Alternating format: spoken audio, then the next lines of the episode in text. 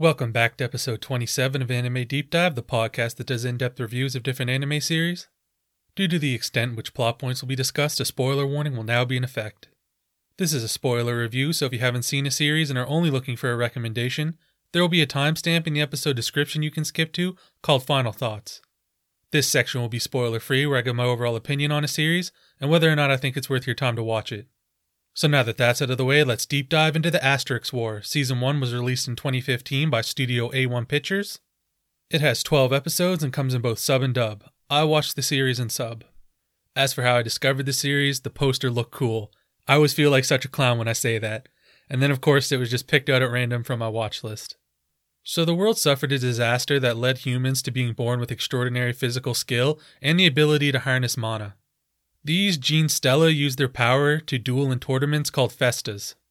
Ayato Amagiri has recently transferred to the Seidoukan Academy, which houses Genestella, hoping to discover his life's purpose.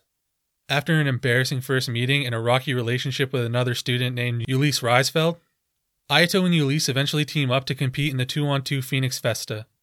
Ayato is a very good hearted person, but like most anime main characters, has terrible luck.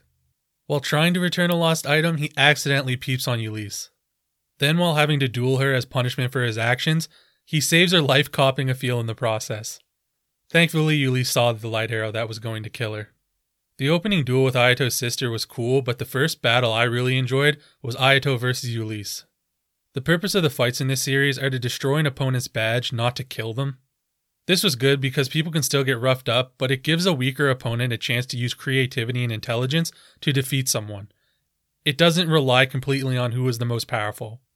Julis adjusting her flame spear to become longer and thinner, increasing their speed, was great. She wasn't just going to spam the same attack repetitively, hoping something would hit. Ayato also had a sick one handed back handspring while blocking and evading her attacks. Ayato didn't really get to showcase any offense in this battle due to him being interrupted by an assassin, which I actually liked. It saved his awesomeness for later. And as we learned from Saya, Julis would have been washed if Ayato had tried because he is so strong. It gave me something to look forward to moving on. A few weeks back in my first girlfriend is a gal review, I mentioned the main character Junichi has the wackest hairstyle I've seen in all of anime. While that remains true, I'll be damned if Ayato isn't a close second. Fire your barber, my guy. My only real issue with Ayato this season is he's a little too quick being invested in Julis. Like, I like him going to her rescue, but announcing his purpose is to protect a girl he just met is really weird. Julis is the princess of Lieseltania and the fifth highest ranked duelist at the academy. Her first introduction was so overdramatic, like, Ayato gave a very reasonable explanation why he accidentally saw her. He is new, he didn't know it was the girl's dorm, he was also returning her most cherished possession. Instead of being grateful and understanding, she tries to murder him. Due to Julis's standoffish attitude, many people have and still do challenge her to battle. Julis being a princess, other students do not understand why she chooses to fight. Her kingdom is not rich, so she wants to win money from the festas to fund an orphanage back home. The big fight I like to call Judgment Day, seeing as they're facing off 128 Terminator puppets, which I enjoyed. I really liked their modeling and how they moved. But I have to say, this fight was kind of meh for me. Like, Julis was moving great. She kept kicking the puppets away though, and that wasn't doing damage. And when she actually did try to pierce one, her sword gets stuck. She should have been aiming for joints and slicing off limbs to restrict their movement. Instead, she really did nothing to hurt these puppets at all. And of course, as I've mentioned in other series, bullets rarely penetrate a character, they just graze a leg or shoulder. This remained true for the Asterisk War as well. When Ayato comes in to save the day, he cuts down three puppets while a huge group just stand there, then he jumps up one floor and he and Julis have this long conversation while none of the other 125 puppets come to attack them. Like the puppets just stay down there while they have this huge conversation. That was really dumb because as we see, the puppets could have easily followed them up the one floor with no problems. Then, just when I thought this fight was going to pick up and we were actually going to get to see some real action, Ayato goes savage and he takes out a group of puppets down so fast that we can't see it. I was super salty about that. Like I'm waiting to finally see this guy in action, and it's just like, oh, he was so quick, the viewer just couldn't see it. Then it followed with a shot of all 128 puppets in formation, which made no sense as we had already seen multiple of them taken apart, far beyond repair. Then Ayato evades all the bullets and physical attacks while holding Julis. That just does not seem plausible to me. This fight could have been done so much better. Then the great ape looking puppet who's bouncing on Knuckles animation was very poorly done. Got defeated with no issue.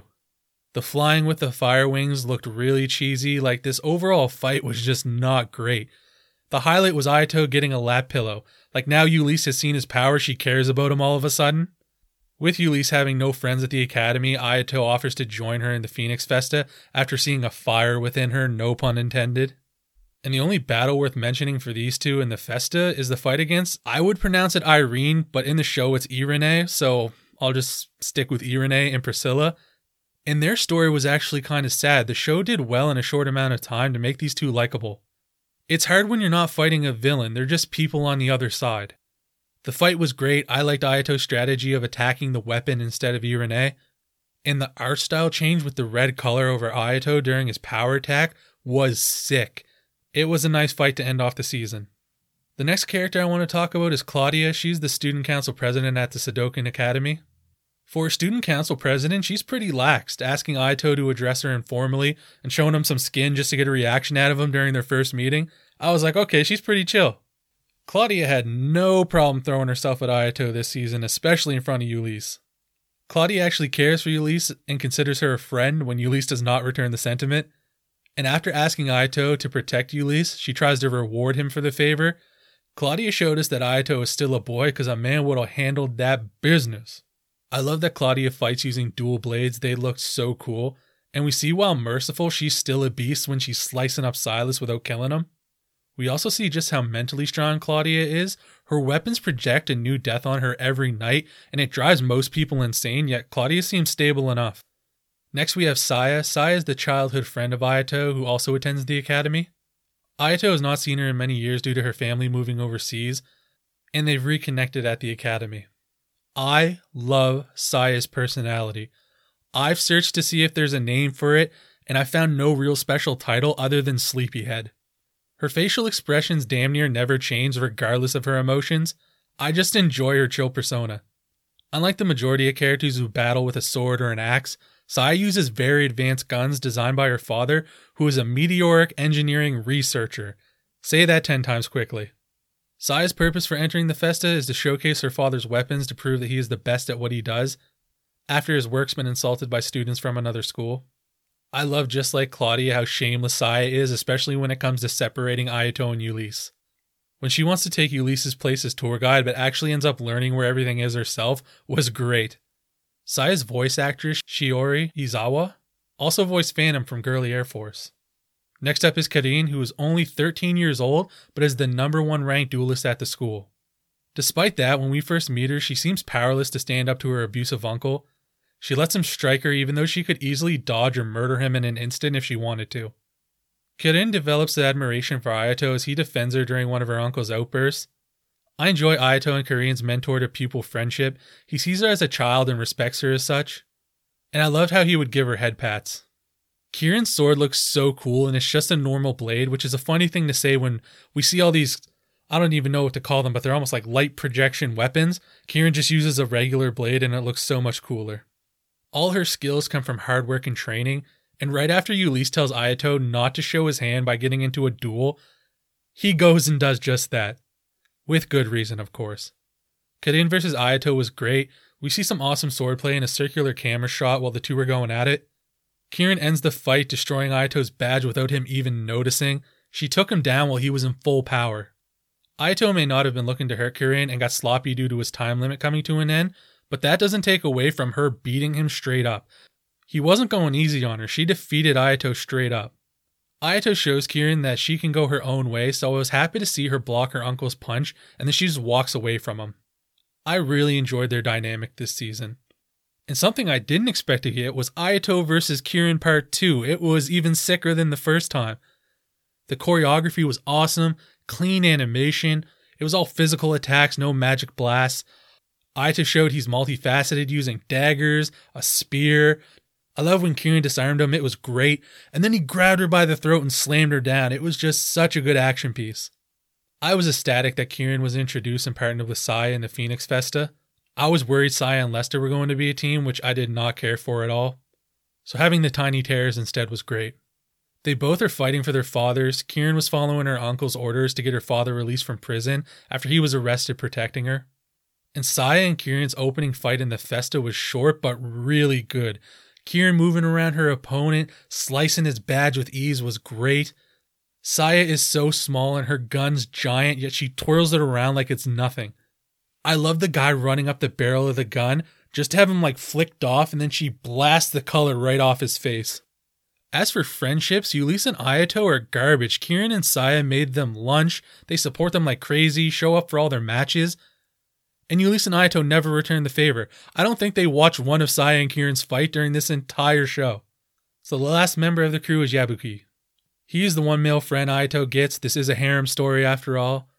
He's a good guy. He throws Ayato a weapon when he's unarmed during the duel against Julis. And just as Ayato mentions, I felt it was a double edged sword, seeing as Julis may have called off the fight if she knew that Ayato had no weapons. But with Yabuki's interference, we'll never know if that was true. Yabuki is Ayato's roommate, and he's in the newspaper club. He serves as our like source of information for the show. We get to see that he's in some shady business, but we don't fully explore the extent of what it is. Alright, now let's get into some nitpicks. At the beginning of the season, the teacher is allowed to carry around a nail encrusted baseball bat and punch Saya in the head. Like, what is this, a Catholic school in the 80s? Julis tells Ayato he has ketchup on his face, then wipes the side of his neck. Like, how would you ever get ketchup on your neck? Not that I know the laws in Asterisk, but how are Saya, a 16 year old, and Kirin, a 13 year old, allowed to go to a liquor store and then right after they enter a gun store and buy a weapon? Now I actually want to mention a couple highlights. I really like the way the weapons would cube and dematerialize when they were being put away. And many anime have off brand shoutouts to different companies in their shows, but the makeshift McDonald's in episode 3 was so blatant. Food so good, even a princess is loving it. Ayato slicing through the water dragon's fireballs, then splitting it in two was dope. I hate underwater creatures, so when I saw that thing swimming around, I was like, oh no, one of my worst fears. When I was a kid, I played Star Wars Shadow of the Empire. Sick game, by the way. There's a level where you need to go under murky water and destroy an alien. And I always had to get my dad to beat that part for me because I was so chicken. So it was just kind of a fun callback that it put me back there. And the final highlight was during Kirin and Saya's conversation at the sunset by the pool. The colors that reflected in Kirin's eyes, the color that they did was really beautiful. Just something super small that looked so great. Now we have Best Girl Waifu and Harem. Best Girl is Saya. Saya was a great character. I love how she jumped out of a tree to sneak attack Ayato while he walked another girl home. I enjoyed her team building with Kirin. Saya is a gangster. She domed that girl at the pool and didn't hide. She said, It was me. This is my name. This is my rank and my school affiliation. What's good? You're talking real slick to my partner over there. And during the duel, while her opponent monologues, Saya just blasts her, skipping her across the pool like a stone across a lake. It was too funny. Saya also demands for head pats from Ayato like Kirin gets. Like, how can you not love her? But Saya is not a waifu, in my opinion, and the only characters from this series that could hop in my harem are Renesta and Claudia. Alright, now we have final thoughts. The Asterisk War was a solid action harem story. The side characters outshine the main duo, in my opinion. The world that is built in this series is interesting, and I would be excited to explore more of it. The action was good, not great, but overall, I enjoyed this series and I'd recommend you watch it. All right, that's going to be it for this week's review. Hope to catch you in the next one. Bye.